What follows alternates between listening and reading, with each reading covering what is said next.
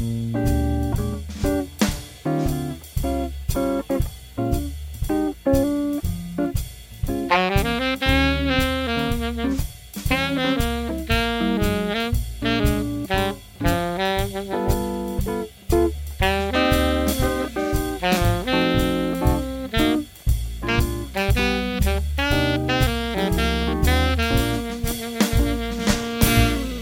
to Rules of the Frame. I am your host, Connor Reed, and here's your other host, John Skinner. I was gonna say something about you being a landlubber, but you know, I'm, are you kidding me? I'm I- I, am much more seaworthy than you are.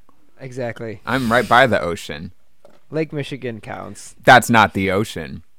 You don't have big waves. The sailing is actually more difficult in the Great Lakes. Oh, interesting. Anyway, Anyways, yes. For those of you who are listening in for the first time, we are not a sailing podcast. We are a film podcast. We pick a subject or theme and explore films related to those topics. Our overall goal is to encourage the general public to view film as more than just a piece of entertainment, but also a piece of art and something to discuss and explore. We are nearing the end of our top five of the 2010s series, where we've kind of gotten into our personal picks now of our favorite slash what we think the best movie of the 2010s is and i perhaps controversially picked the lighthouse. Uh, i know it's a more recent film but man this movie just like blew me away. I'm very excited to talk about it and we're also not alone today. We have returning guest elise yeomans with us today. Hello. well now i think elise you hold the record now for quickest turnaround as a guest because before it was my dad who was on uh, the 12 Angry Men episode, which came out in the summer, and then he did Ishtar in the winter. But I mean, we just had you on not too long ago, like probably like four or five episodes ago with the Black Cauldron. Yeah, it felt like just a month ago, but maybe not. I know. I have no sense of time anymore. Yeah, it's probably been like four. but can we call this one Two Angry Men? Basically, what too it is. angry. Yeah, that, that is this movie. Eh, It's good that we have a guest on this one because if there's anything we learned from this Yeah. movie is that if it was just two two of us on a podcast, we would we would lose our freaking minds. And Yeah. Yeah. So who would be Wake and who would be Winslow then? we're not going into this. Like I'm clearly the one with the terrible mustache, so I'm sorry. And also, just a disclaimer for this episode, we're going to try to keep it as tame as possible. But in talking about this movie, there's just a lot of stuff that comes up with it. So, this is just a content warning for everyone. If you have not seen the film, you probably don't know what I'm talking about. But if you have, then so again, we're going to try to keep it as easy as possible. But you we're gonna keep know. it. We're gonna try and keep it easy, but there will be a detailed discussion of maritime law in this episode. yeah. I'm just hoping my parents keep their track record of not listening to the episodes I'm on. So, I know. I don't think my parents will ever watch this movie, so I don't think they'll listen to it. So I think we're good. So as long as them or my grandparents don't listen in, then I think we're good. But I'll get us started off with a summary of the film, and then we'll we'll get into it. A boat emerges from the fog, approaching a remote island with a lighthouse on it. The foghorn blares as two men depart from the boat, taking the place of two previous lighthouse keepers. The younger man takes a look around the quarters and tries to open a locked dresser that contains the keeper's log. He drops his sack in the shared room, and the older man exits, farting in his face. The younger man, Winslow, sits on his bed and discovers in the stuffing a carved figure of a mermaid, which he stuffs in his pocket. Winslow dreams of logs floating in from the sea, and a body is amongst them. He falls in the water, and a mermaid approaches him. Back in reality, the two men get off to a rocky start, and Winslow starts slacking off on his duty. Winslow starts to get jealous that Wake won't let him tend the light, and he is continuously barraged by seagulls. Wake warns him to leave them alone, saying that they contain the souls of dead sailors, but one day he can't take it anymore and kills one. This causes the winds to shift, and Wake warns of an oncoming storm. It is their last night on the island, and Wake finally manages to get Winslow to drink with him. The two get incredibly plastered, and Wake tells him that the former assistant went mad and died. The next morning, the two slowly wake up and face the giant storm outside. They wait for the boat on the cliffs, but it never comes. Winslow instead gets to his chores, but sees a naked woman washed up on the shore. He goes over to investigate, but is stunned to see that she is actually a mermaid. He runs back to the house screaming, and Wake tells him that the rations were affected by the rain and they have to go dig up some more. They spend the night digging, but is revealed that the only thing that is in the crate is alcohol. They spend the rest of the days drinking and lazily doing chores. One night, Winslow says he doesn't like Wake's cooking, so Wake lays a curse on him. Winslow continuously drinks and starts having nightmares of mermaids, dead bodies, and the ocean. One day, he finally destroys the mermaid figure, freeing him of Wake's possession. But Wake still manipulates him and gets Winslow to confess that he actually isn't Winslow, but that is the name of the man that he killed when he was a lumberjack. Winslow starts to crack and attempts to kill Wake, but is stopped. He then decides to run out and take the dinghy back to shore, but Wake smashes it up with an axe and chases him back to the house. They calm down and start drinking, and the storm worsens, flooding the house. Upon waking, Winslow finds Wake's logbook and sees that he has written to sever him with no pay. They fight, and Winslow wins, burying Wake in the yard. He takes his keys and heads up to the light, but goes back for some cigarettes. Wake charges in and hits him with the axe. Winslow pulls it out and kills Wake. He goes up to the light and basks in its glory until it overwhelms him and he falls down the stairs. He lays in a broken, gutted mess, splayed on the rocks with the seagulls feasting on him. Happy ending. My two words are simple craft.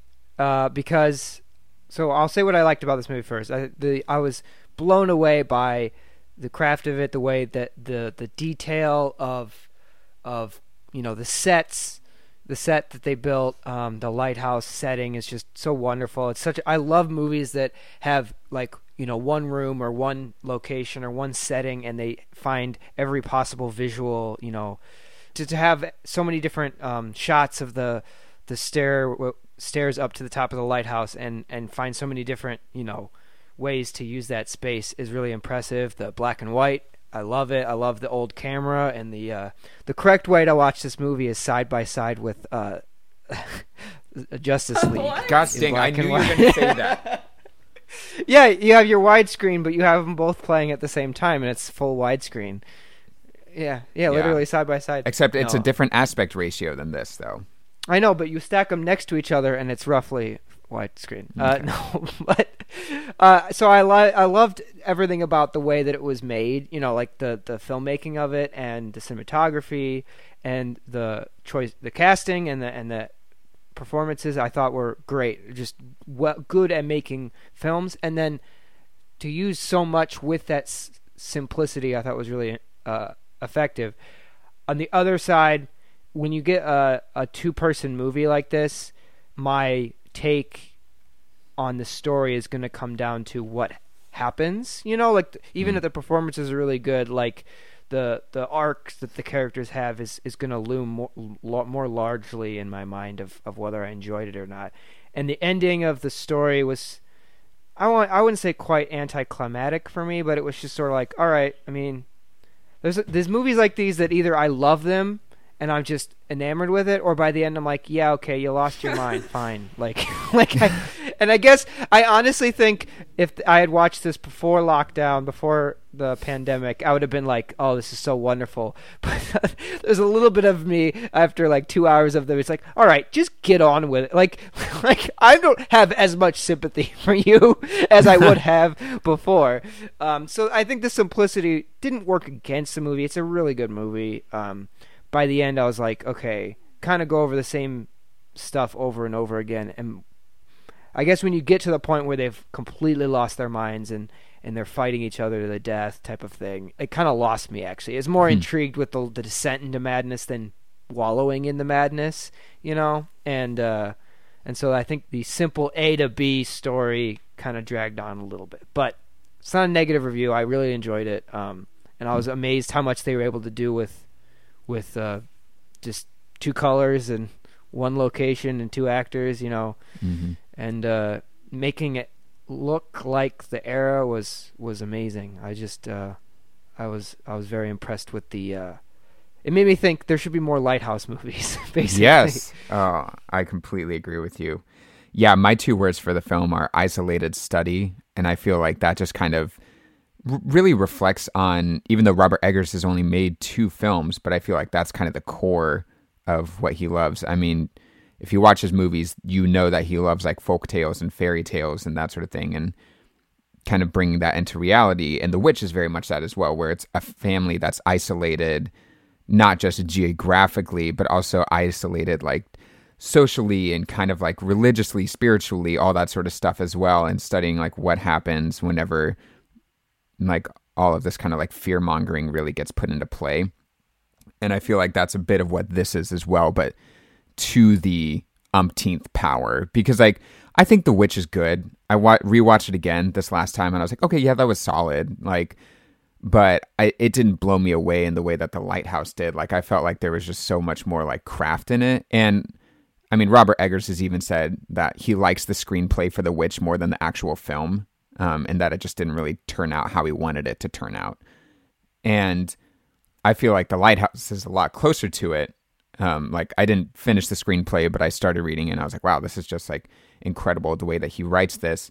But he loves to do research and to study up on things. And it's just like, I mean, one of the most like period accurate things that I've ever seen, especially that we're in this kind of era, era now that is like really backing off against like period accuracy, where there's kind of like a lot more like free form, kind of do whatever you want, a lot of like mixing in of costumes from different eras and that sort of thing. And I mean, like one of the things that I think of is the Taron Egerton uh, Robin Hood that came out, where I'm just like, what is going on here? Like, this is garbage. Um, not saying that all of those decisions or those movies are garbage, but uh, I really appreciate just like how much like craft like went into this and just like how accurate the dialogue is and how accurate the clothing and the structures and just like everything that they do is just like so on point and it just astounds me. And it's also a study too because I feel like this is just kind of like one of the like classic questions of like what happens to people when they're isolated and one of the I don't know kind of first like intriguing like thrillers that happen like there's a period in uh, Homer's Odyssey where it's just Odysseus like on the raft by himself, you know, and there's a lot of like isolation for him throughout his entire journey. And it's just something that we're always like fascinated with. And I think this has just really boiled it down into such a pure vision of that. And that's one of the reasons why I love it is just because I mean Eggers himself even says he's like there's almost like isn't a story to it. It's more just like you're in the lives of these characters. And I like really appreciate that. And I think it just adds to the way that the film is because I don't think it really needs like a full like classic structure and like that's hard to do whenever there's just two people on something. Like if if you're going to do that you have to do something like spoilers for Castaway where it's not just him on the island the entire time but it's like him in society beforehand and then he's on the island and then dealing with what happens afterwards. And I really respect that. They just keep it to this one location. I really like that. Uh, my two words were absurd and bodily because oh man. Um, this movie the ambiguity of this movie makes for the most absurd situations and conversations and it makes you doubt yourself where you're like wait is this funny or is this awful? Like half the time. Um, it seems absurd that old tom is like discounting his old wickie for going crazy because of the light, but at the same time he's being super possessive of it and kind of showing the same traits. Mm-hmm. So you're like, wait, is this just a power trip for him, or is there something weirder going on? Um, he has like all these weird rules and su- superstitions and like bizarre things like set him off, and he like when he assumes based on uh, young Tom winning a stake that that means that he hates his cooking and goes on like the most long-winded sea curse. And then it ends with all right have your way then. Like that's completely absurd. He calls down the the entire power of the ocean on somebody because he's like maybe you don't like my cooking. It's bizarre. Yeah. And then bodily just because uh, m- so much of the tension just comes from like bodily functions like there's a total lack of privacy. Uh, you're in each other's space. It's tense. They know way too much about each other, and uh, but like not only like in a in the absurd like funny way, but also a, a lot of the horror comes from body horror, like where you're seeing old Tom as kind of like an old sea creature god, or like wondering does he actually have tentacles sometimes or seeing like the mm-hmm. mermaid anatomy or the rotting head that they pull up out of the basket like every kind of horror beat to me is a bodily horror which was pretty effective, I think. Yeah, definitely. Uh, so I'll get into our now in film history and then we can get into the discussion. So, like I said, this movie did not come out that long ago. It came out in 2019. It is Robert Eggers' second film, and it started off back whenever they were working on The Witch. And after he finished the the movie, he didn't expect the kind of like praise and like kind of cult following that it got. And a lot of people got interested in him after that. And there's a couple studios that reached out to him, like, "Hey, what are some of the other projects that you're kind of working on?" And it started off where his brother Max was working on this project and he's like I just want to write the story about like a ghost in a lighthouse. Like I think it was like about about a man and his dog going to like fix an old lighthouse and a ghost being there. And he's like that sounds really interesting and I kind of want to work on that too. And so they come up with like a bit of the story based it off of Edgar Allan Poe's unfinished like final story called The Lighthouse and it just doesn't really work and Robert Eggers comes up to him and is like, "Hey, do you mind if I like take a crack at it?" and works it into more of like a screenplay fashion and switches it from like a ghost story to being about like two men being in a lighthouse and they're kind of being supernatural elements to it. So they work on that for a bit and he he says that Max kind of writes the first two acts but was struggling with the third one, so he finishes the third one. And it's kind of just them going through a bunch of research, refining what the story is going to be and after The Witch came out, both Willem Dafoe and Robert Eggers saw it and were really impressed with it. And I think both of them actually reached out to, sorry, I said Robert Eggers, I meant Robert Pattinson saw it. And both of them reached out to Robert Eggers. And I think Willem was like, hey, I want to do what you do next. And he's like, well, cool. We have this crazy lighthouse movie that we're to make. Like, would you be interested in it? And he reads the script and he's like, yep, I'd like to do that.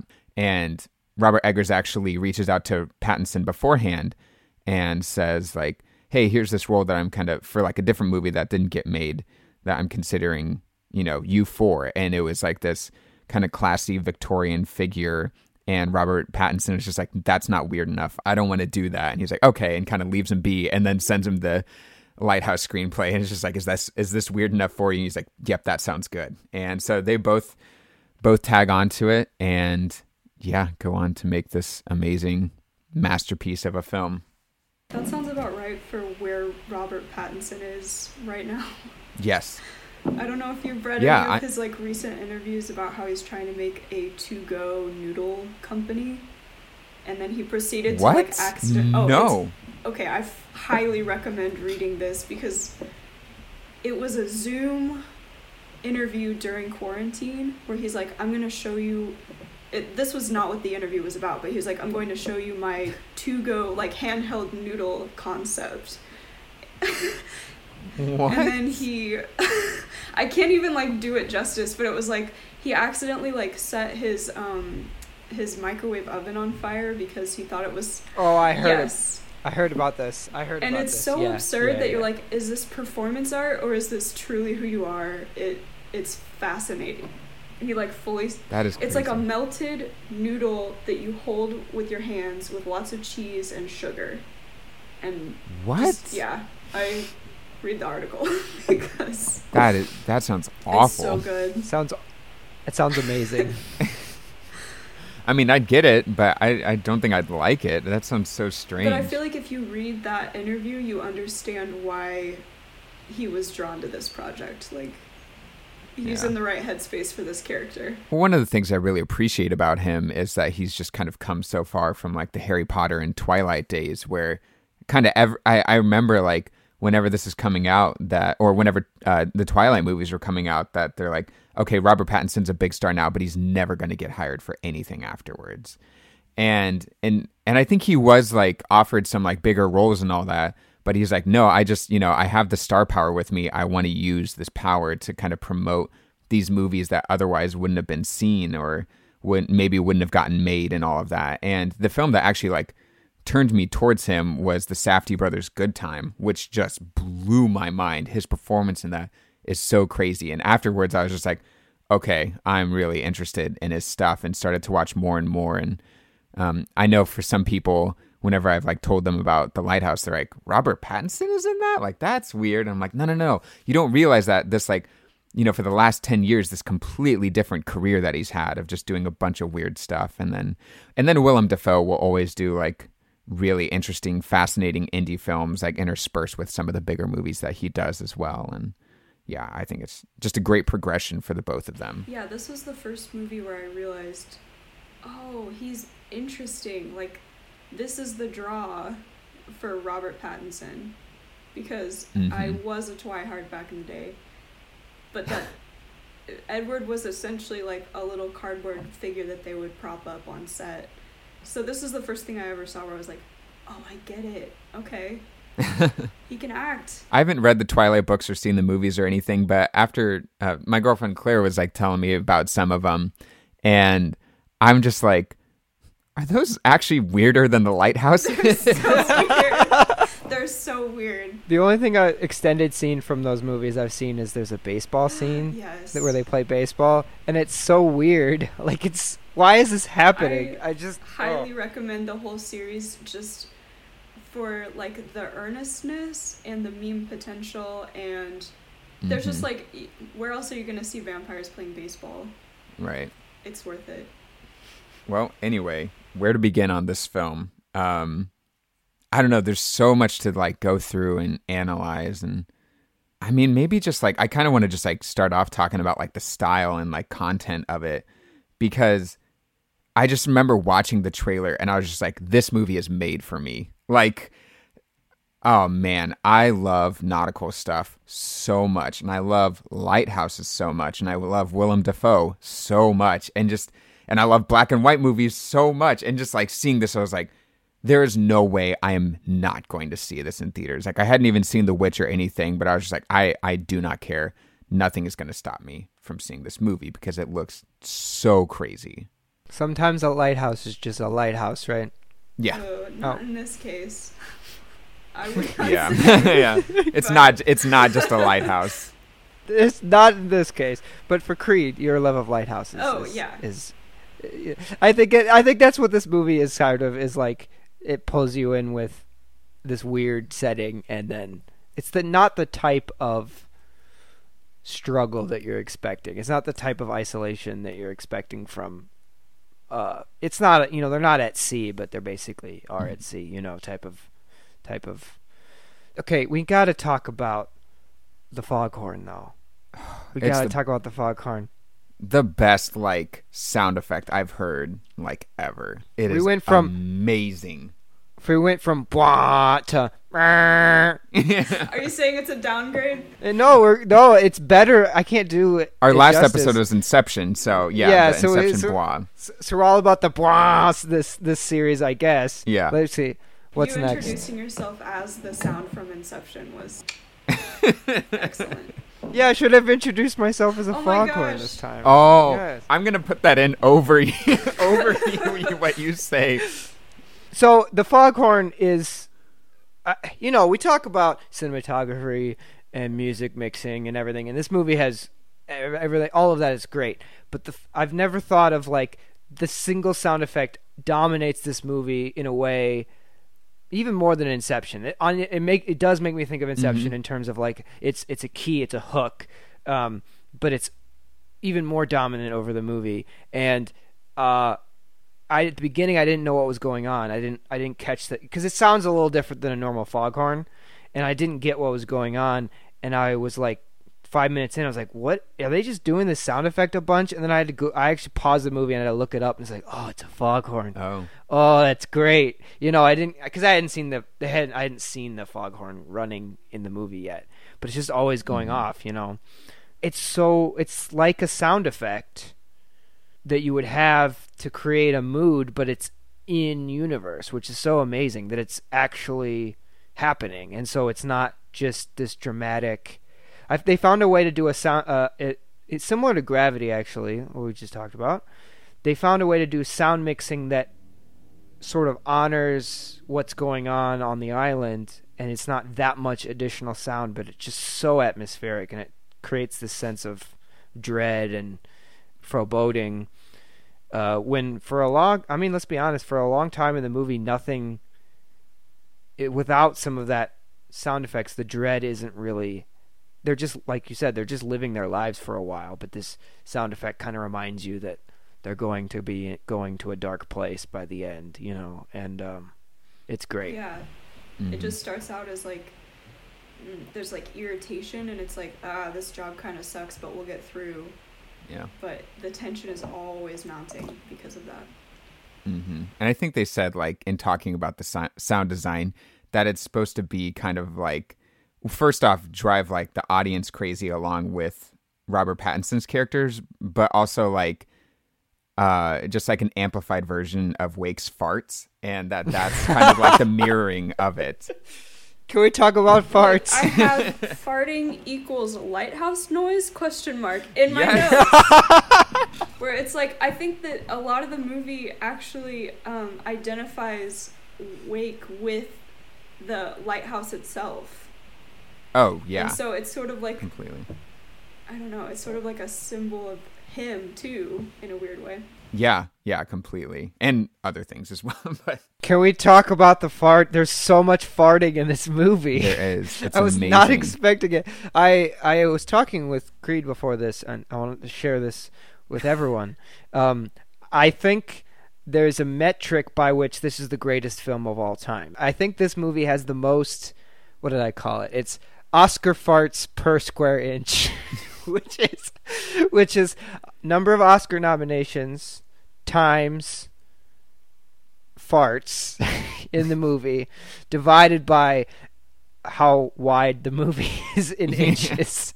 and I think I, I've decided that it, by that measure, uh, either this or Blazing Saddles is the greatest movie of all time. Normally, I'm But- so anti fart. Like in a, Mhm. any movie, in any context, I'm not. It's not funny to me. It doesn't add Mhm. anything to me. I'm just like, are we five years old? I hate it. Not so with this movie. I was impressed by their usage of farts in this movie, which is not something I thought Well, I'd ever also- say. also in like a lot of other movies it's just like that's so fake Yeah. you know like it's just kind of like okay let's just go grab the stock fart Like sound you know and just add that in yeah and like in in a lot of interviews with willem dafoe they're like so are you actually farting in this? And he's like no if i could do that i would not be in this business. What business would he be in? Okay, the interviews for this movie are also buck wild. Like, so crazy. I, I love it. Everything just surrounding this movie is just so crazy. Like that's like one of my favorite things about this movie too is just kind of like the audacity that it has to be this kind of like austere period drama that's just like very heavily focused on this super like minuscule part of history like just lighthouse keepers you know and everything around that and just digs so much into that but then there's like you know, I mean, as Robert Eggers says, like there's every bodily fluid in this movie. Like it's just kind of crazy. Like and he was saying he didn't want it to be like The Witch because he's like I just felt like The Witch was like too serious, like and just took itself too seriously. And in order to do this, it couldn't do that. Like this movie's funny. Like watching in theaters, I laughed at a lot of points and that was like a huge relief because any like I don't do horror movies that well and anytime especially I go to see them in theaters, there's this period while I'm watching the trailers where I'm like, I made a mistake. Like, I should not have come in and watch this because I need to be watching it at home so I can like look away at points or pause it or like, I don't know, wrap myself in a blanket or something like that. And there's like that moment of hesitation for me all throughout the beginning of the first part until like uh, Wake farts in Winslow's face. And I was like, oh, everything's going to be okay. really? that was the warm blanket of that movie experience. it was a warm blanket. His farts bring you comfort. they do. We made the mistake of going to a theater where you eat. It was me and Connor and my boyfriend, and we were like trying to quietly eat our nachos or something. Like, we were like waiting for there to be some kind of noise. So I'd be like, okay, there's the foghorn, like, eat a chip. It, it sucked because it's so tense. You don't want to break it up with eating. Right. You didn't get you didn't get lobster rolls. No, and we should Now have. you gotta get like You we gotta should. I'll regret rolls. that the rest of my life. we'll just have to do like a big screening of it at some point and do that as well. And man, I cannot stress like how much like it's too late now, but if it ever gets re-released, I cannot stress how much people need to see this movie in theaters because yeah, Elise and I went and saw it And it, like throughout the week afterwards, like I literally just could not stop Me thinking too. about I was it. obsessed. Yes, and and my girlfriend hates horror movies. Like she just can't do it, and like I I have to have seen it like multiple times and know like every beat so I can kind of warn her on like the really tense or really gory stuff. And with this one, I was just like talking nonstop. And she's like, Do you want to go see it in theaters again? I'm like, Please, I have to go see this in theaters again. And so, like, we went and saw it. And yeah, afterwards, she was just like, That was like one of the greatest things I've ever seen. I'm also someone that's not a huge fan of horror. I didn't think this was that much of a horror movie. It's more of a no. thriller descent into madness because I mean I, there's a couple jump scares I guess, but like it's more that what you're seeing on screen is so strange that's weird. It's unsettling versus Very. you know uh, yeah and uh this brings me up to another question maybe maybe we can do it later but how much of do you buy into because the witch the big thing is you know the i don't know if it's really you can call it a twist maybe it is a twist but Mm. the the subversion of the genre is that you're expecting it to be like these pilgrims are in the forest and they think there's a witch how how stupid you know like that's the modern sensibility right Mhm. these it- uh, but they're right right Yeah. they're right about the evil um this one's i think a little bit more ambiguity about what's real but like do you buy the supernatural or is it completely uh you know delusion or does it not matter is it I- sort of just I almost want to say all of the above for that. Like not to be like am- it doesn't ambiguous yeah. myself, but like there are points of where I'm like, okay, I think there is like the I, I think a lot of his delusions of like the mermaid and Wake turning into like Proteus and like that sort of thing. Like I don't think that's real, but I think like the light, like that itself, like maybe. Uh, actually kind of what it reminds me of like thinking about right now is like twin peaks. Like i remember watching twin peaks thinking that all of it was just going to be the supernatural stuff but it's really just kind of like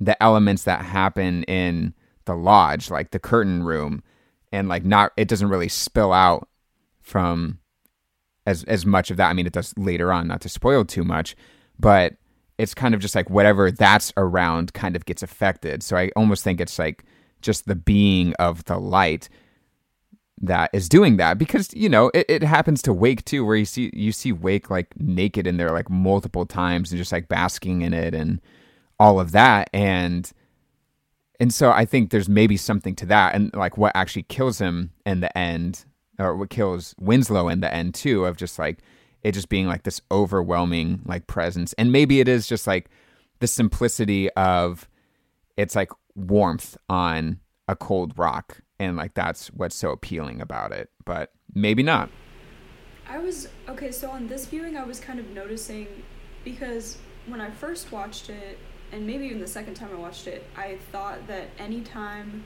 there was kind of a supernatural body horror situation, it was all a dream. Um, and then I was Mm. really realizing on this viewing that there's a point where uh, Winslow like goes out to do some work and sees the mermaid and comes back and it's fully during the day he was fully awake. I don't think he was drunk in that scene he might have been but um that was before he started drinking. Okay yeah so it was like really odd because it it seemed to take away some of the ambiguity. But i think kind of the important thing is like we're in his perspective so to him he really thinks it's happening. So as the audience we're just kind of along for his experience whether or not it's true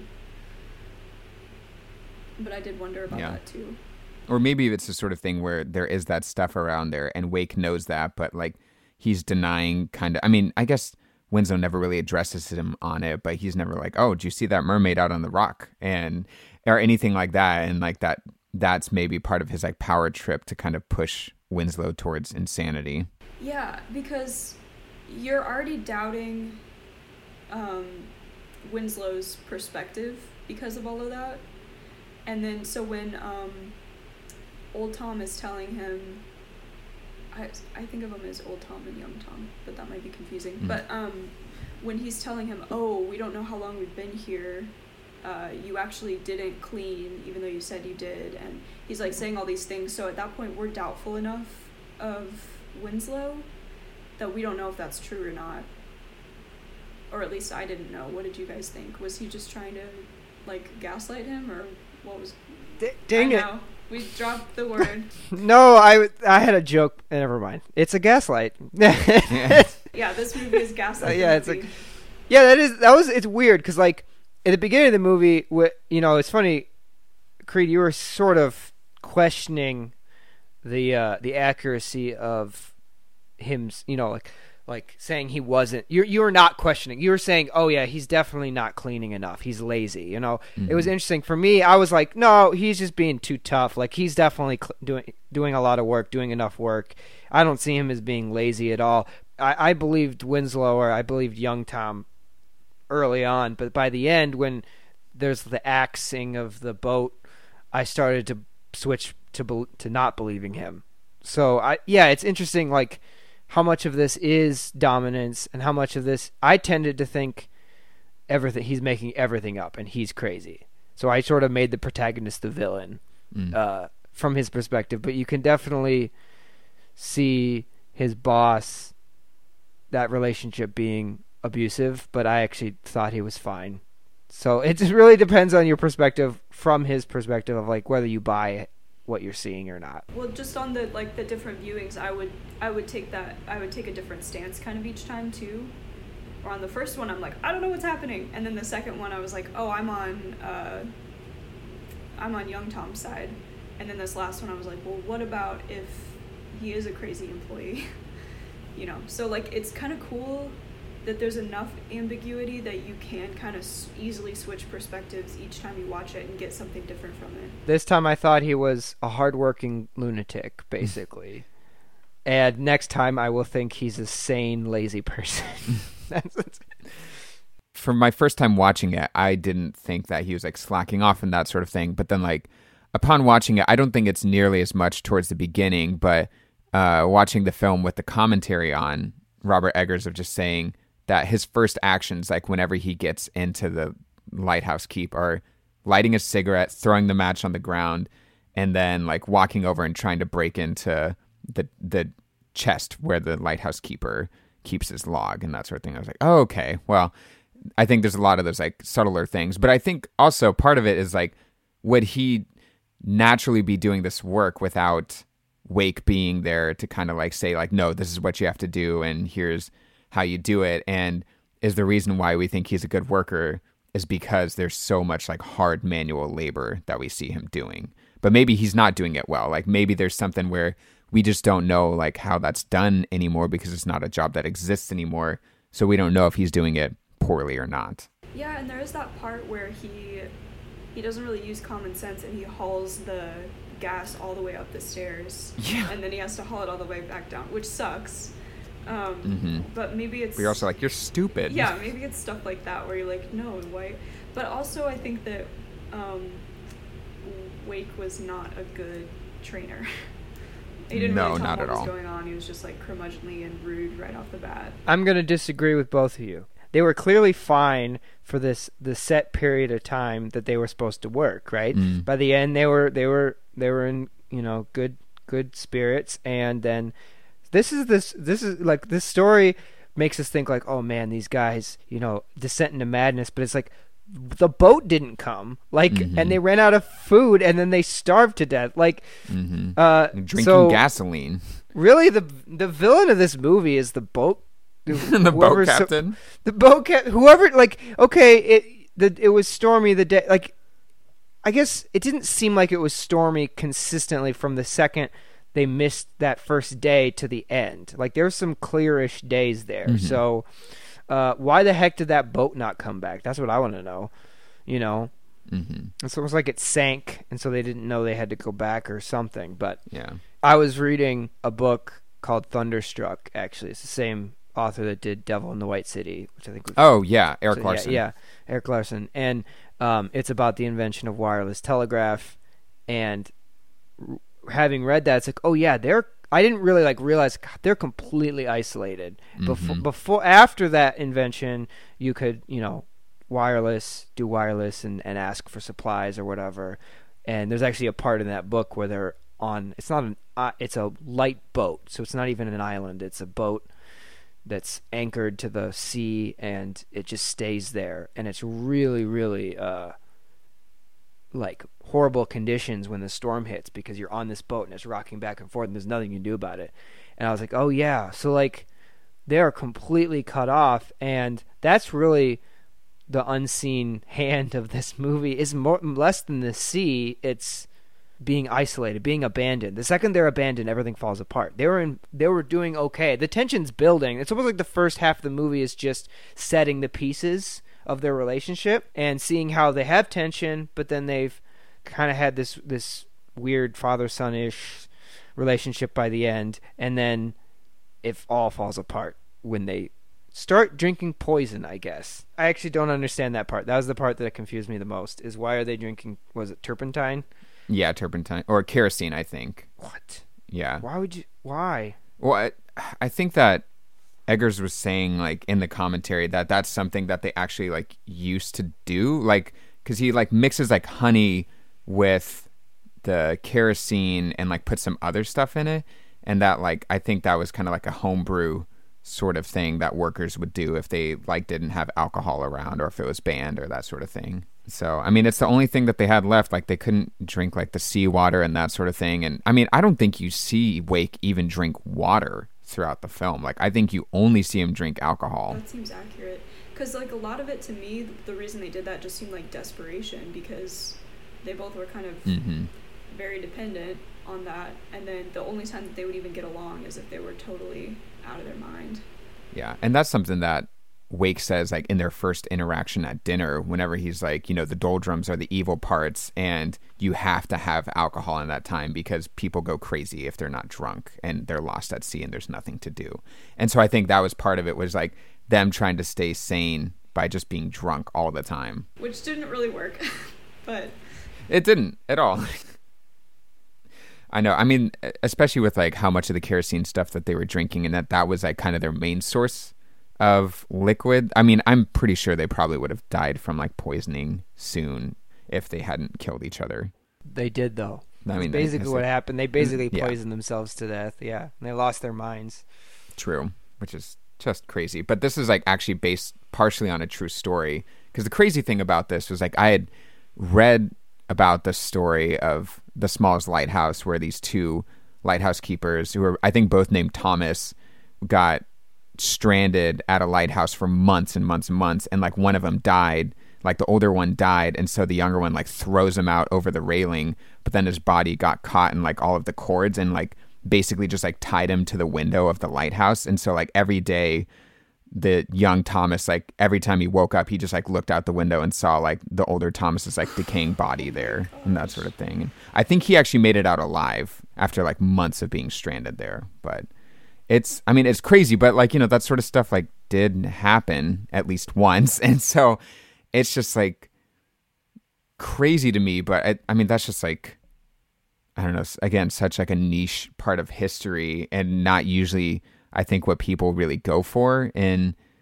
isolation movies. Like the thing i really love about this that kind of bothers me with a lot of like isolated films is it's usually like the survivor against the elements or sur- against the environment and like with this one it's not even that they're like oh we're we have lodging we can you know make do with alcohol and that sort of thing and it's not even about them fighting against the ocean or trying to escape or anything like that but it's just them waiting it out and i think that is like why this is so good yeah, it's all about their dynamic together and how bizarre it gets. Mhm.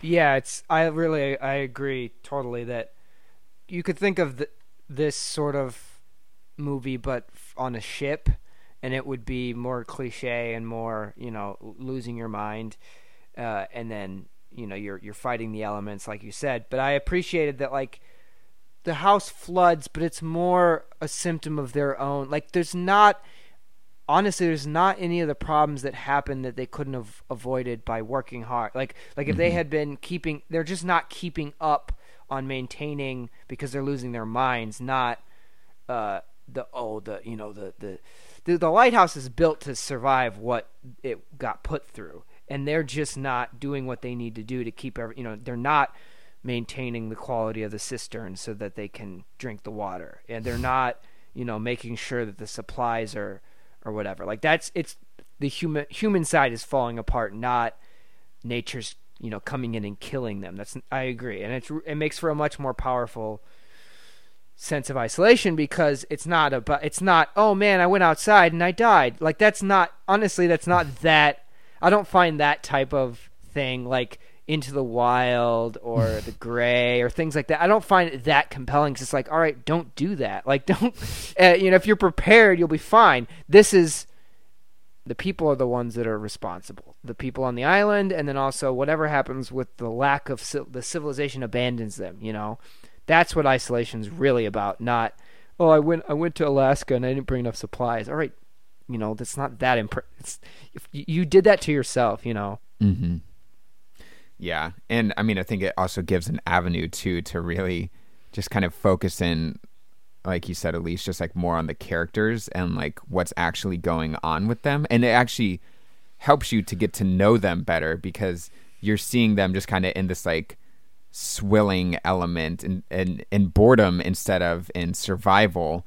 And you actually get like a true sense of like who they are. And you get a lot of those like more intimate moments of them like getting drunk and fighting with each other. And then uh, Winslow com- or saying that he killed the actual Winslow and all of that sort of stuff that I don't think you would really get in a movie where it's just like these two guys like trying to f- build a boat off of the island or that sort of thing. And there's even kind of the simplicity of like, I mean, it wouldn't have worked because of how bad the storm was, but he's like, all right, I'm just going to take the dinghy and like get off this rock. And like Wake was like already just totally fine with staying there. And he's like, no, don't leave me. Like he doesn't say like, don't leave without me. He just says, don't leave me. And then, you know, smashes the boat up. And it's just, it's crazy. Like they just know like, oh, yep, this is kind of what happens. Like if you're out at sea and you're he? in the doldrums. Yeah. Or, or does he?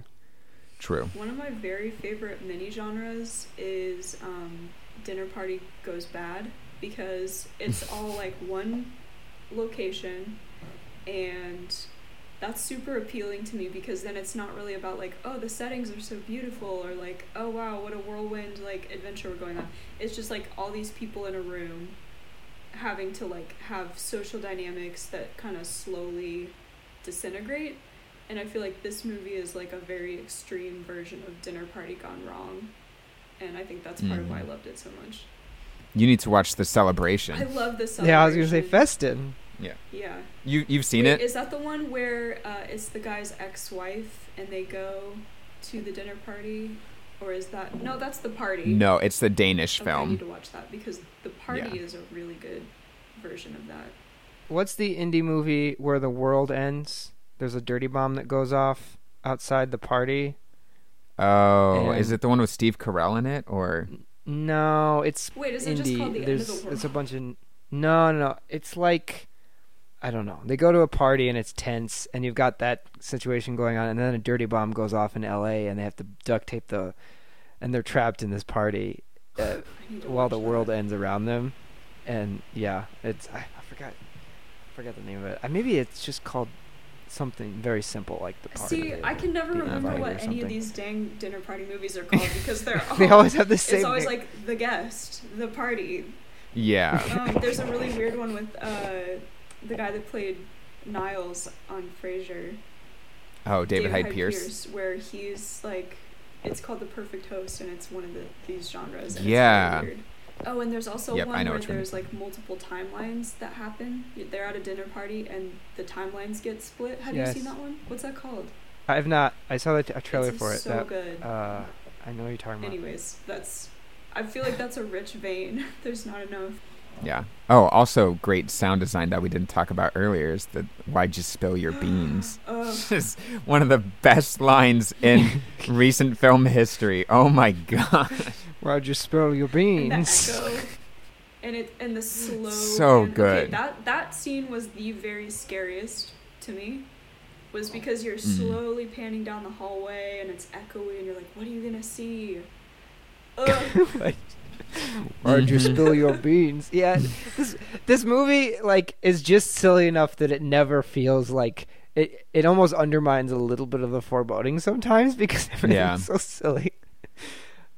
Mm-hmm. But I think that's why it works too well, or so well too, because it doesn't just try to be this very intense, very serious like drama horror sort of thing, but kind of gives you those moments to breathe and then like sucks you back in. Like there's almost less tension tension in what's gonna like pop out that's scary because there aren't really any jump scares in this, but there's more tension of just like what is going on with that dang light, like what is happening up there, and like honestly, one of the best builds of anticipation in film that I've ever seen where by the end you are just like going crazy too because you're like what is going to happen when he sees the light? And like there's that fear whenever he's already buried uh, Wake and he's like going back and you see Wake charge in and like hit him with the axe and you're like am I not going to see what the light is? And is it just going to be like a pullback of you know the lighthouse and like you know it's just the secret that stays up there. And there's like a bit of that with the end of this where you don't really get what's going on, but you're also just like, oh, this is crazy too. Whatever he sees up there, he likes it, I think, or he hates it. Yeah. I don't know. It's very yeah, confusing. there's, you don't even know. There's, there's a way that um, um, Eggers describes what it is, but I it's not super podcast appropriate. Maybe I'll just bleep it out in the episode. But he he says it's like so overwhelming that it just kills you. That makes sense, actually. But it but it didn't kill him. He fell down. But that's kind of like what it. I mean, it made him like weak kneed and all that, and that's what like caused him to fell and to fall and all of that if you think of this movie, I think Eggers' movies, you, you, like I said, it's supposed to not kind of matter what's real. You know, like it's mm-hmm. the reality is, like you said, what what the perspective is, right? But this movie, if you think about it, like what's happening, uh, without like assuming everything's in their head, right? It becomes very sad and tragic, obviously, um, mm-hmm. um, but it becomes it becomes very funny actually because you've got an old man that's just like sitting naked in front of the light for, because he's I don't know because he's cold and then at the end he looks in the light and and he's covered himself in blood for some reason uh, and then and then he, he's so wowed by seeing the light that he falls down the stairs. Hmm. I mean it's I know it's supposed to be funny, but I mean, at the end, it's sort of like, all right, if you don't empathize with the characters as much as you're supposed to, and I don't think I did, I don't think I empathized with the characters as much as I was supposed to. Uh, it sort of becomes really funny how these idiots got themselves killed.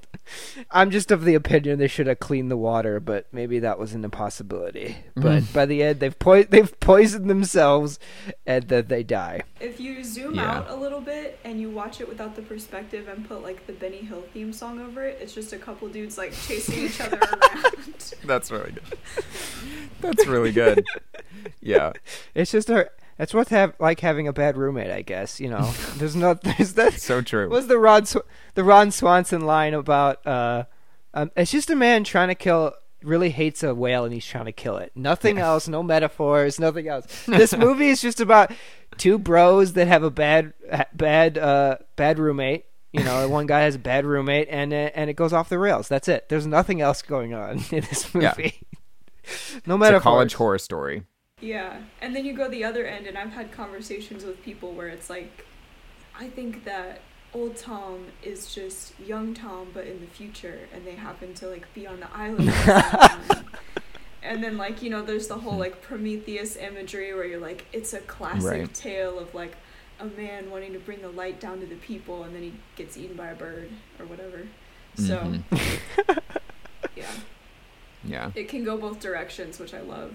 Yeah. And that was like one of the things that they talked about in like writing the story for this because they didn't want it to have like the ending of the film be that Winslow finds out like after he's killed Wake that he's like in the cult of Dagon and that's why there's this giant like you know cult of the light sort of thing that's creating all of this. But they just kind of wanted it to be like almost like more mythical and like like you know Greek myths and Roman myths and all of that and just like you know you finally reach the fire, but then you like fall down back into darkness and that sort of thing. And, you know, just all that sort of like classical imagery instead of it just being like, it's this big conspiracy, but just like having it be like more simple than that. And it doesn't have to be this big, grand, you know, unveiling of all of these sorts of things. And I, I love like the ambiguity of like him just like getting completely like blown away by the light and like it almost like looking like it's like melting him and then you know it's just like too intense While we're like name dropping obscure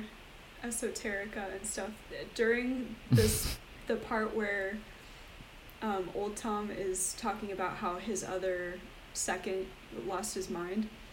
He talks about St. Elmo's fire. He's like the they Mhm. swear that it's St. Elmo's fire. I was like, okay, I have no idea what that is. So I looked it up Mm. and it's Erasmus of Formia, I think. Who's the patron saint of sailors and abdominal pain. I was like, okay. Mm. hmm But it's more like a disembowelment abdominal Yeah. pain, which happens to him which does happen to him. But it's just like a little thing that's dropped once, and it's like, what do you mean?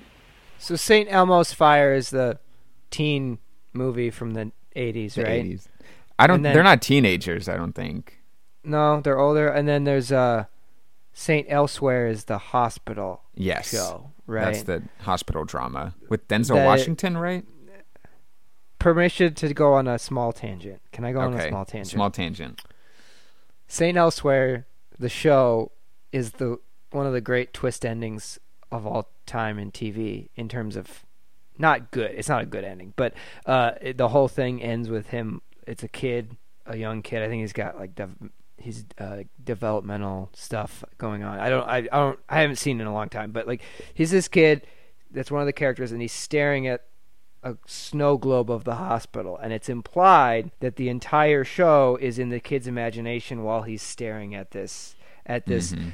globe. The problem is this is a typical network drama in the 80s and 90s where there's crossovers with other shows and other shows have crossovers with other shows. And actually, if you follow the logic uh, cleanly, and you say, well, this show, this entire show doesn't exist and is in the mind of this child, then the show that it's connected to is also in the child's imagination. Uh, eh, but this thing branches out because all these shows had, you know, every time you shared a time slot or a, a weekday with another show, they'd have to do a crossover, right? And at some point, I don't know how many connections, you know, it's like six degrees of Kevin Bacon type thing, right? Mhm. It got into the Wolf the uh, the uh, Law and Order universe, and once it gets in there, it's everywhere, right? and so, so somebody did the math, and like a third to a half, it might even be a majority of all the TV shows that have ever broadcast, technically in universe, exist in the mind of this child. That's so bad. And so I'm trying to think.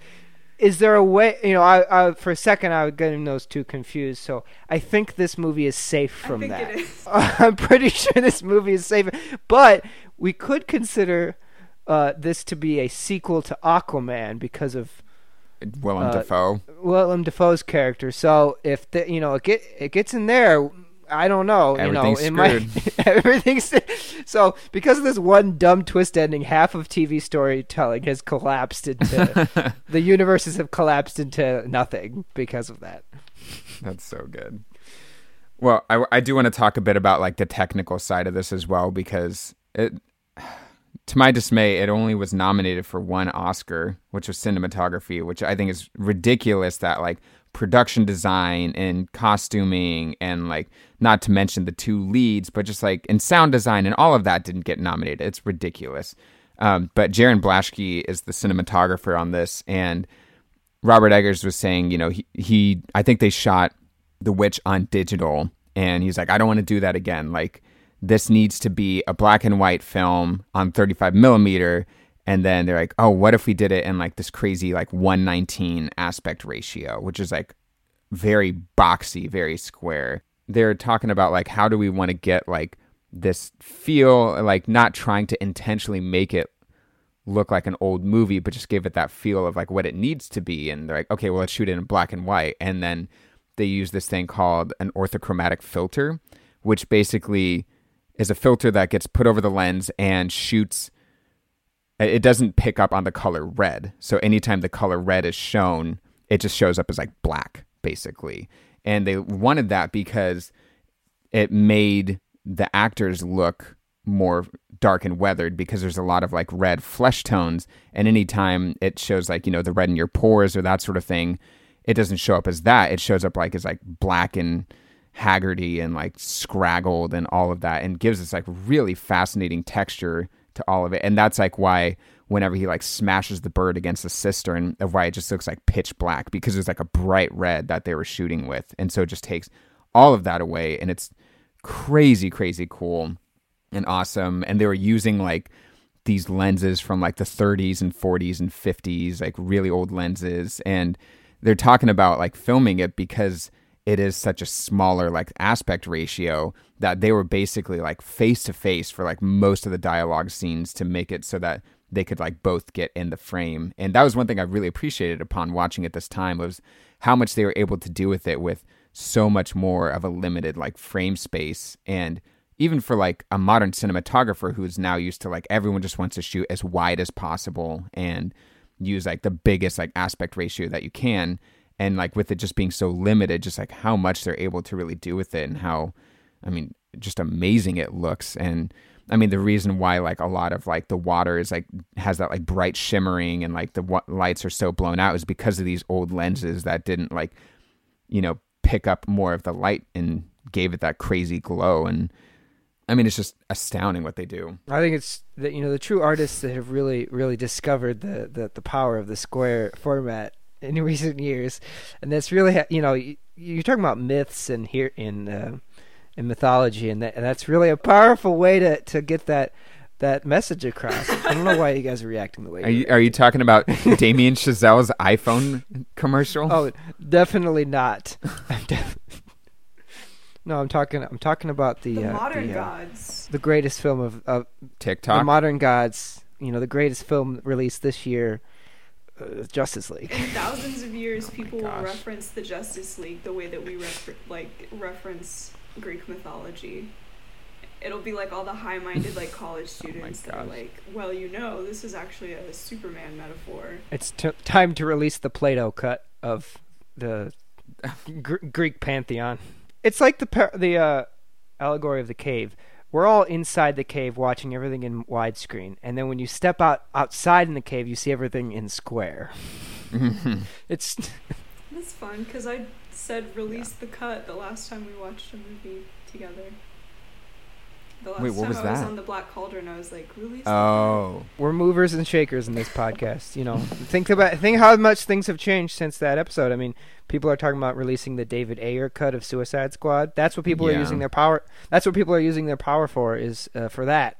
see, this is what I hate because there is one cut that, and I'm being complete. This is not a bit that I'm doing. There's one cut that I'm completely serious that I want to see more than any other lost cut of any film ever, aside from maybe the Magnificent Ambersons, is the original cut for the assassination of Jesse James by the coward Robert Ford, which is one of my favorite movies of all time. It's my favorite Western. It's incredible. The movie's already three hours long, but I think there's a cut that's like three and a half or four hours. And I would pay just about like dump my bank account out to see that movie because it is incredible. And I hate that all this stupid stuff is being wasted on garbage superhero movies that even whenever they release it and redo stuff, it's still going to be bad. Oh yeah. I mean, I would I will watch any cut of Suicide Squad because I'm a sucker for pain. But Is that the isn't that one of the lyrics in the song in there? Yeah. Or no, wait, that's from that's like the 21 Pilots song, right? It's the worst thing I've ever seen in my life, but uh, I would like some more. Thank you. Oh, that was the three of us that watched that. Yeah, we Yeah, did John, watch you were that there when we watched it. Yeah, on the old projector. I've I've never seen a movie. It's them. It's people walking. The whole movie is people Yeah. walking. That's it. That's Mhm. all it is. It's people being introduced So if there's a- and walking. if the original cut has more walking, then um, I'm definitely not in for that. Oh, yeah. I'm tired just thinking about that movie. I mean, too. for a podcast that is basically hosted by two guys that I think both hate superhero movies, we should talk about them a lot. Well, it's because it's it's consumed the, all the studio systems, and that's all that big studios want to make right now because it makes a lot of money. But there's also something really compelling about things you hate.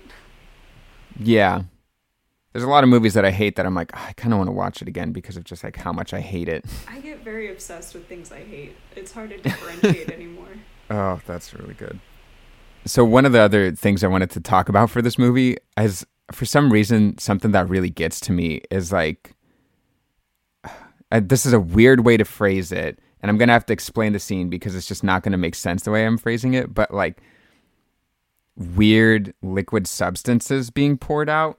And it's probably not what you're thinking for this movie, but the scene whenever he pours the chalk into the cistern and he starts like stirring it around and it just like does that cut to like the black or like the white swirling of it in the black. There's just something like so visceral where like I think that was the part of the movie that freaked me out the most. There's just like something to that that like really gets me. Like there's this old Journey to the Center of the Earth film with James Mason in it that I loved as a kid.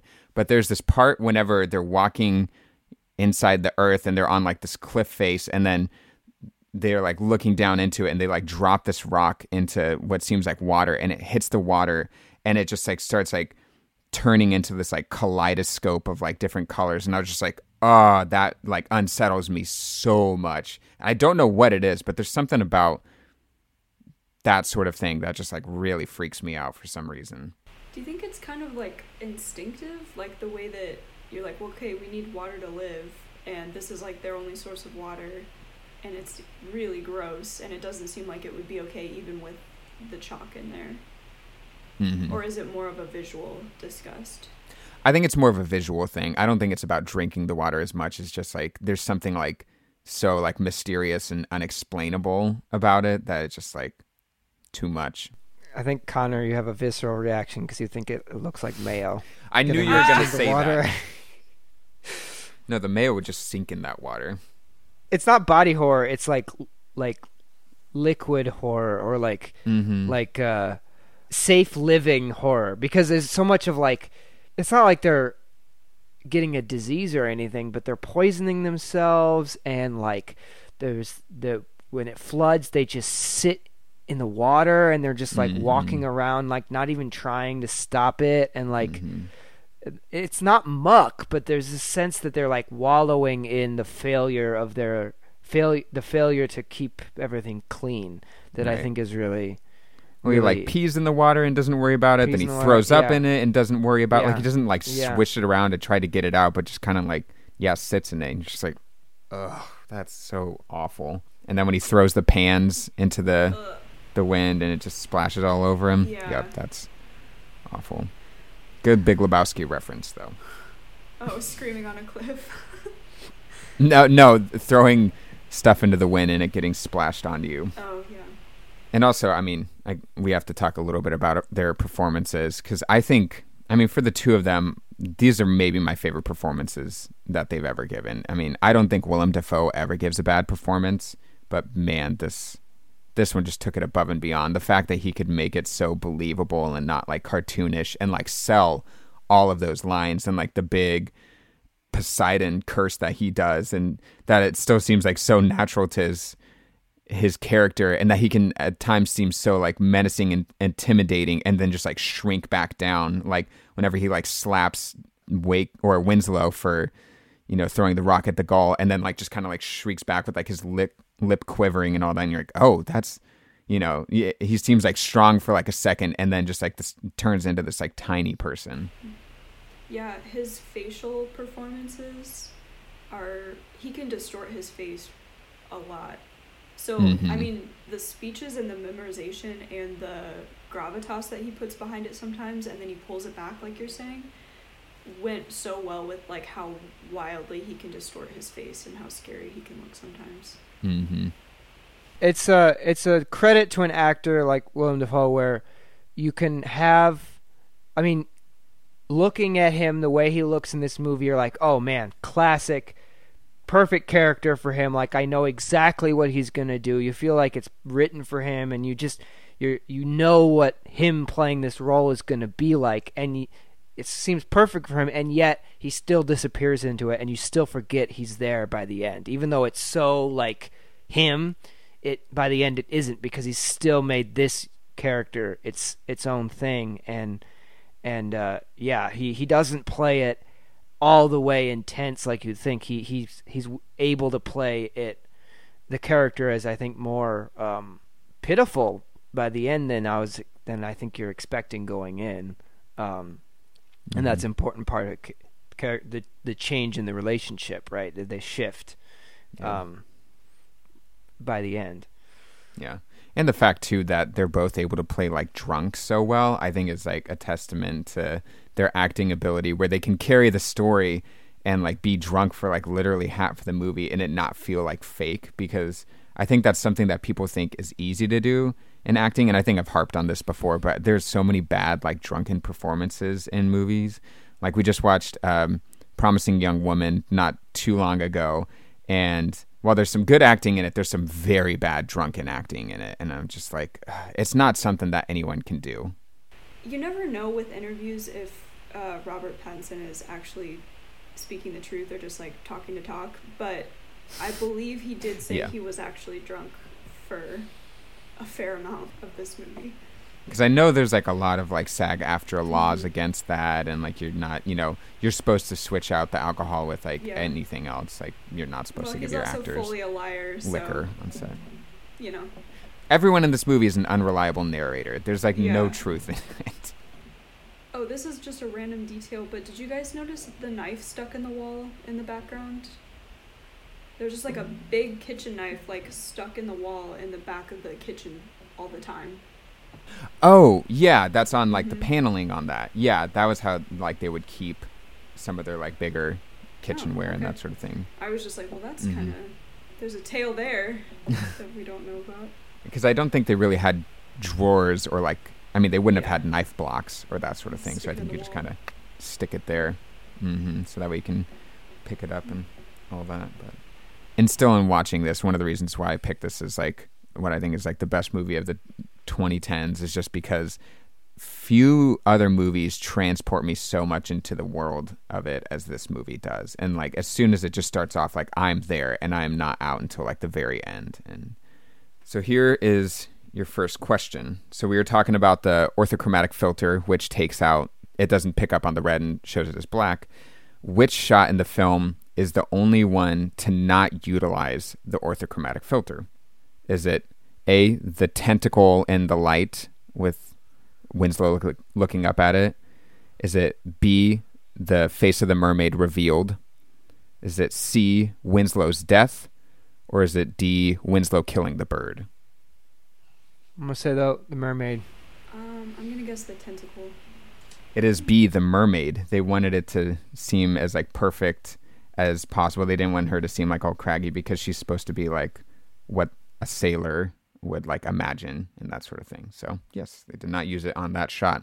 And they said it's weird because you look at Robert Pattinson's hands and it's the only time they look normal throughout the movie. All right. Question number two. So, as we were saying, the Eggers brothers did a lot of research on this film to get historical accuracy for dialogue. What author did the Eggers brothers not get inspiration from for writing the screenplay? Is it A. Edgar Allan Poe, B. H.P. Lovecraft, C. Sarah Orne Jewett, or D. Jules Verne? I'm going to say B. I'm also going to say B. That is incorrect. It's actually Jules Verne. So I think they used Lovecraft for more of like kind of the supernatural elements of it as well. Same with Poe. I thought you were trying to trick us. No. Yeah. You did. Well, here's here's your final question. What was the original title of the film? A. Burnt Island. B. The Dead Gull. C. Keepers of the Light. Or D. The Telltale Fart. C. I'm gonna say. Yeah, I gotta say C as well. Incorrect. It is actually Burnt Island. Why burnt? Oh, okay. I don't know. Maybe just because of the light or that sort of thing. Yeah. I mean, it was a it was a temp name anyway, yeah. so I doubt it would have been made with that name. If they're gonna use a temp name, they should have called it uh, Telltale Fart. Actually. Thank you, thank you. I'm proud of yeah. that. I could see you before you started reading. There was like a hint of a smirk, and I was like, "What are we about to get here?" That's literature, Creed. Good job. Thank you. Thank you. All right, here is your challenge for this movie. So, black and white films are not common anymore nowadays. Can you list 10 black and white films made after 2000? Okay. The artist. Yeah, the art. The, this one is the fartest. The fartist. Yeah, never Yeah. mind. Um, Mank. Yep. And I will say, I will also count theatrical re releases of films that were originally in color but were transferred to black and white. Yes, Mad Max. Yes. Mad Max. Mad Max. Uh, Justice League. Didn't they do a black? They definitely did a black and white version. You're not gonna. See, I kept on thinking that, but I don't think that they did because I think it's just so stark that it kind of seems like because there are points For where I think Justice League is in black and white and it's not. Okay, I thought there was an alternate cut though. I'm saying there's an alternate cut you could get, but If you can find evidence on it, I'll give you that. Uh, I don't it's think not there re- n- not in theaters, so it probably doesn't count anyway. Uh, oh man. Um. What are we on? Three? Oh, Yes. uh, was Midsummer? No, Midsummer's No. not. I'm No. thinking of something else though. Hmm. Uh, there's a Tim Burton movie on here. Oh, uh, Frankenweenie. Yep. John, there is a couple movies in here that we have discussed on recent episodes, and actually one that was in the challenge for a previous movie. Oh, this is gonna kill me. And it was the one movie that you couldn't get. Yeah, great, great, w- wonderful. Uh. Oh, um. Nebraska. Yes, nice. Yes, the old guy. The old guy. Mm-hmm. Um, I Ah. think there are three movies on here that, uh, on different years, won best uh, international feature. Oh, um, it's it's in Mexico. It's about. Oh, we just. oh, so talked- four actually. Yeah, Oh, two of them are by the same director. Actually, I'm not sure if the other Uh. one won or not, but what's it called? uh, one of them Yeah. I think came out in 2018. It's a Maybe Netflix movie. later. It's Mhm. a Netflix Netflix movie, You're so close. and I I know the movie. I know the movie, and I'm just blanking on the name of it. yeah, I think there's um, actually three Netflix movies on here. You already Oh. got Mank. I'll have to come back. It's to one it, and I word. will- I I know. I know. also- as soon I, as as long as we come back, Rome, Roma, Roma, Roma, Roma, Roma. Yes. Yeah, I just couldn't remember. It's because I was trying to think of a city name, but it's it's Roma. Okay. Mhm. Um. Well, how many more do we got? Um, uh, we need four more. There's a Noah Baumbach film on here. Oh. Wait, was the the boxing movie in black and white? Boxing movie. The re- Never mind. That's that's a different director. the wrestler. The wrestler is not. No. black and white, Okay. Okay.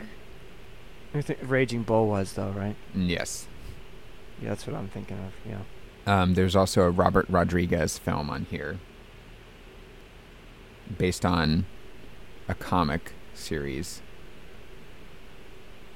There is a Shakespeare film on here as well, Uh, directed by Macbeth? Joss Whedon. No, What? Huh. no, it is one of the comedies. I missed that one completely. I forgot about it actually. Was it good? Wait. I haven't seen it. Oh. Whoa, whoa, whoa, whoa, whoa, whoa. The Robert Rodriguez one is like a comic book, right? Yes. It's in. Where is it? Sin City. f- Sin City. Yes. Yes. Is that actually black and white? Isn't that like a? I mean, there's like splashes of color in it at points, but it is like It's basically. 98% black and white. And there's a sequel to that one. I don't remember There is, the yeah. name of it. I think it's like a Sin Dame City- to Kill For or something. Oh yeah, damn. There we go. That one counts. Um, there, no. Oh, Wait, why? That, why doesn't no, that count? I guess that should count. Yeah, you're right. You're right. Wait, wait, which one? The second Sin him. City. Uh, Sin okay, City we just 2. need one more. Uh, there's also a Damien Chazelle film on here. What? What? Sorry, what year did you say again that we had to start at? Like 2000s onward. Okay. 2000. That's what makes it hard because Yeah. there's no 90s stuff. I know a bunch. Could think of a couple at least. Uh, Mhm. There's a radio drama film on here. Uh, there's also a Coen Brothers movie on here. Oh shoot. Oh brother, where art thou? Is that black and white? Nope, It's just really, really. Weird color. stylized. Yeah. Oh no, no, no! Inside Llewyn Davis. Nope. What? That's not black Nope. and white. Nope. Why? Why do I keep thinking these are black and white? I rem- I remembering these movies in black and white. Has Billy Bob Thornton in it. Bad Santa too. Yeah. Is it Uh, Twelfth, Twelfth Night? Was the Shakespeare one? No. Okay. As you like it. No. There's also another version of this film from the 90s with Keanu Reeves, Denzel Washington, Kenneth Branagh. Uh, oh, oh. Emma is it- Thompson, I think, is in it too. Is it Emma Thompson or is it the girl that was in Ten Things I Hate About You? I think it's Emma Thompson. I gotta look it up now. Okay, because I think is it? No, it's not. It's uh, Much Ado About Nothing. Yeah, it's Emma Thompson. Yes, that's it. yes. Ah, oh, yes. I've seen that one. Even it's good. Yes. The the thought '90s one is black and good. white. Oh, The '90s one is good. The Joss Whedon Oh, one I've never seen. Yeah. That's the one I'm thinking of. Why would you make another one if you have one with Emma Thompson? Oh wait a minute! Wait a minute! Wait a minute! Wait a minute! Wait a minute! Uh, does it have to be fully black and white? What What is the other one? You're, I mean, you guys are finished, so just pop oh, it off. Memento. Memento. But that's Memento. Mementos. Yeah, I wouldn't count that because it's, it's like a third. more in color. Isn't it part Yeah. of Requiem for a Dream, black and white too? Uh, maybe Requiem so. for a Dream, or even. Suns, Eternal Sunshine of the Spotless Mind. No, Eternal Sunshine of the Spotless Mind is all in color, I believe. There's all these There may be more that like stylized parts. I'm thinking of these stylized, you know, Yeah. a lot of, and I'm thinking it's black and white, but Yeah. Cool. So Um, the Noah Baumbach one was Francis Ha. The Coen Brothers one was Mm. The Man Who Wasn't There. Um, The Mm. radio drama was Good Night and Good Luck. And then Ah! I know that's the one Radio I was drama, surprised that you ra- didn't get, John. Wait, radio drama. You said radio drama, and you made me think of something completely different. Radio. no, I was thinking well, of I- War of the Worlds, but I was like, wait, Oh. I don't Yeah, think there's a new yeah, black was- and white one. No, yeah. Um, and then the other, the two films that I was talking, the two or three international films were uh, Ida or Ida. I'm not sure how to say that. Uh, Embrace of the Serpent and Cold War. There's also The Good German as well. Uh, Guy and Madeline on a Park Bench is the Damien Chazelle one, and then there's a new Netflix movie I think that just came out called Malcolm and Marie with John David Washington and Zendaya. And I just looked it up, and the Justice League did get released in black It and white. so Did that counts. okay. Yes. Ju- Wait, was there a theatrical release though? uh, what is theatrical release It's anymore, Creed? Are there even It came theaters out- anymore? It came out It's- before COVID, so if it didn't have a theatrical release, if it was just a version, because you could no, also no. say there's a a version of Parasite in black and white, but that was didn't have a theatrical release. Excuse, release. we just discussed this. The real, the real version of the Justice League did not come out before COVID. Oh it my took gosh! the the uh, it took So the, I guess it never the had a theatrical release then. It took the bullying of thousands to True. make this happen. It's the it's ju- justice is gray is the subhead, which is Right. perfect. It's just, it's, it thinks it's so meaningful, and it's just we live in a society. We live in a society. Ugh. Wow, I've, no, I've never really thought That about apparently it like was that not in the movie. I I keep thinking I need to go back and watch all those DC movies, but I'm like, No. I, I don't want to. It's not worth my time. You know, I I was always upset that it wasn't Nolan Yeah. booing them, and so I didn't watch it. And now that I can go back and watch them, it's like I think I've sort of saved some time by not watching them. some Yeah. perfectly good 1970s Superman movies. We don't need mm-hmm. new ones. Well, I think that wraps up this episode for us. Thank you so much for being on again, This was a good Elise. time, Thank you. yeah, we'll probably have you on again soon. I don't know about this soon again, but you never know. You never know. Uh, John, since the next one is your pick, do you want to introduce the next film? And it's a film you haven't seen either. Yeah, well, it's weird. You're calling it my pick, but like, you know, I guess I had to fight for it a little bit. But yeah. it's the Tree of Life, which I am very excited to watch, and uh, that's going to be a meaningful experience. I think to to talk about that movie. Yes. And I'm just going to give a disclaimer for everyone who's listening to this episode and looking forward to the Tree of Life episode. We will actually be releasing it a week later than we normally would. Sorry, our schedule is being thrown off. I am moving um, the week that this episode comes out. So I will not have enough time to do research or record the episode. So we're pushing it back a little bit. But we're still going to stay on topic and we're still going to stay on schedule afterwards. So no need to worry.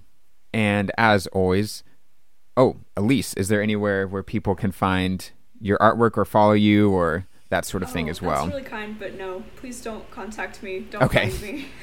Okay. I'm private. Gotcha. I appreciate that. yeah, I wasn't sure if you still had your your store up Oh, or that sort I of thing. Have a or Redbubble, but I can't remember the name, so it's okay. gotcha. Okay, so for those of you listening, do not follow Elise. So. I would like to. Uh, I would like to also piggyback off that. I keep getting emails from LinkedIn saying people are looking at my Stop LinkedIn. that. Please stop. Uh, For all of our LinkedIn. LinkedIn follows. I'm st- I'm pre- I'm pretty sure I have not updated my LinkedIn. I'm still a college student on LinkedIn. I'm not going to update it because I like my job. So You'll eternally be a college student. I don't stop looking. If people are looking, stop looking. Anyway, I'm not going to give it out, so don't look. Yep. Don't follow John on LinkedIn. All right. As always, please be sure to follow us on social media. We are on Facebook, Instagram, Twitter, and on YouTube. You can find us at Rules of the Frame. You can find our videos on YouTube as well. We would also really love a review on iTunes. That just helps our show to become much more visible. We also love it when you guys reach out. If you send us an email or a DM or anything like that, any sort of communication, we love connecting with you guys. And if you have any movie suggestions or even a series suggestion or anything like that, please feel free to shoot it out to us. Or if you just want to combat us on one of our views, if you don't think that The Lighthouse should have been on this list, tell us why. And we love to chat with you guys. As always, we got to thank John for the use of the graphic and Caden Reed, Ethan Stafford, and Luke Hogan for the use of the theme song and the outro. This has been film analysis for a modern audience.